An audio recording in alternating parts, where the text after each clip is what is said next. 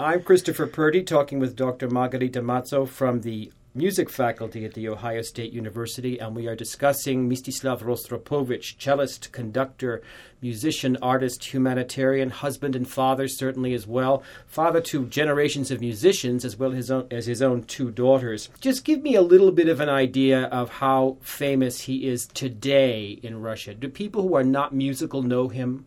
I believe it is true. I don't live there now, you know that. Mm-hmm. So I, I, cannot give you the inside of the story. But I believe that for many, he is still the Slava. And I know that his concerts are sold out when he plays and when he conducts, and every musician wants to get to know him.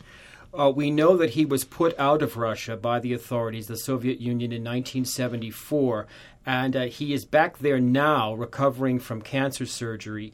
Do you think it's important to him to be in Russia, to himself and his soul, uh, to be back there in Russia, or do you think it was difficult for him to go back, having been put out at some point? Mm, I have no doubt that he wants to be there, that he's happy because he is there. Because uh, once he told me a story about Prokofiev, actually. He was very close with Prokofiev, particularly uh, during the very difficult years for Prokofiev after the the 1948 when he was bashed, and he had a very difficult time. Slava was young there, but they were close. And once Rostropovich told me that he asked Prokofiev if he thinks he did a good thing by returning to Russia because at that time he was miserable. Mm-hmm. And uh, in Paris he lived much better and so forth.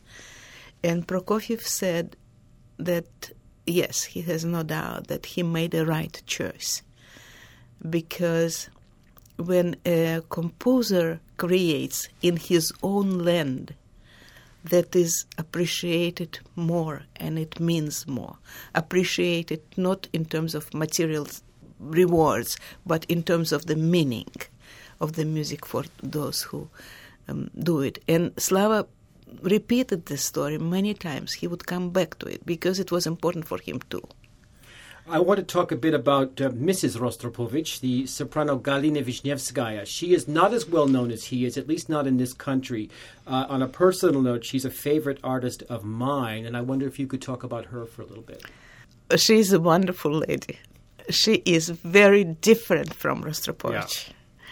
Personally she's because a prima donna she of course diva. diva the diva of the bolshoi theater number one and has been that for many many years. But as as extrovert as he is she is an introvert i think.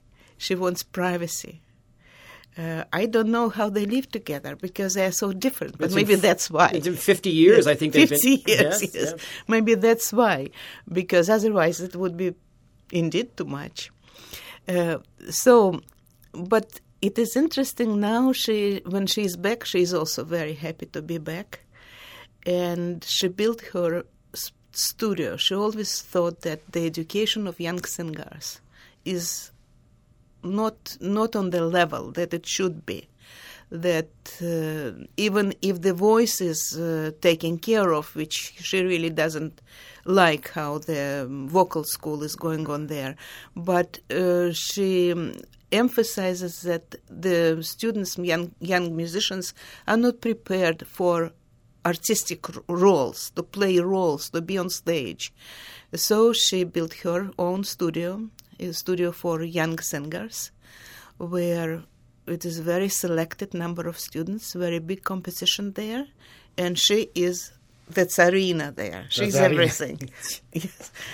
I, I, was there. I took a group of Ohio State University students to Moscow uh, in in 2005 for the opera program and she was kind enough to accept us and she talked to our students and everybody was thrilled with her because she has such a presence she's still very glamorous absolutely yeah, yeah. absolutely she has such a presence I'm Christopher Purdy talking with Dr. Margarita Mazo. In this segment, we spoke about Mstislav Rostropovich and his wife, the soprano Galina Vishnevskaya.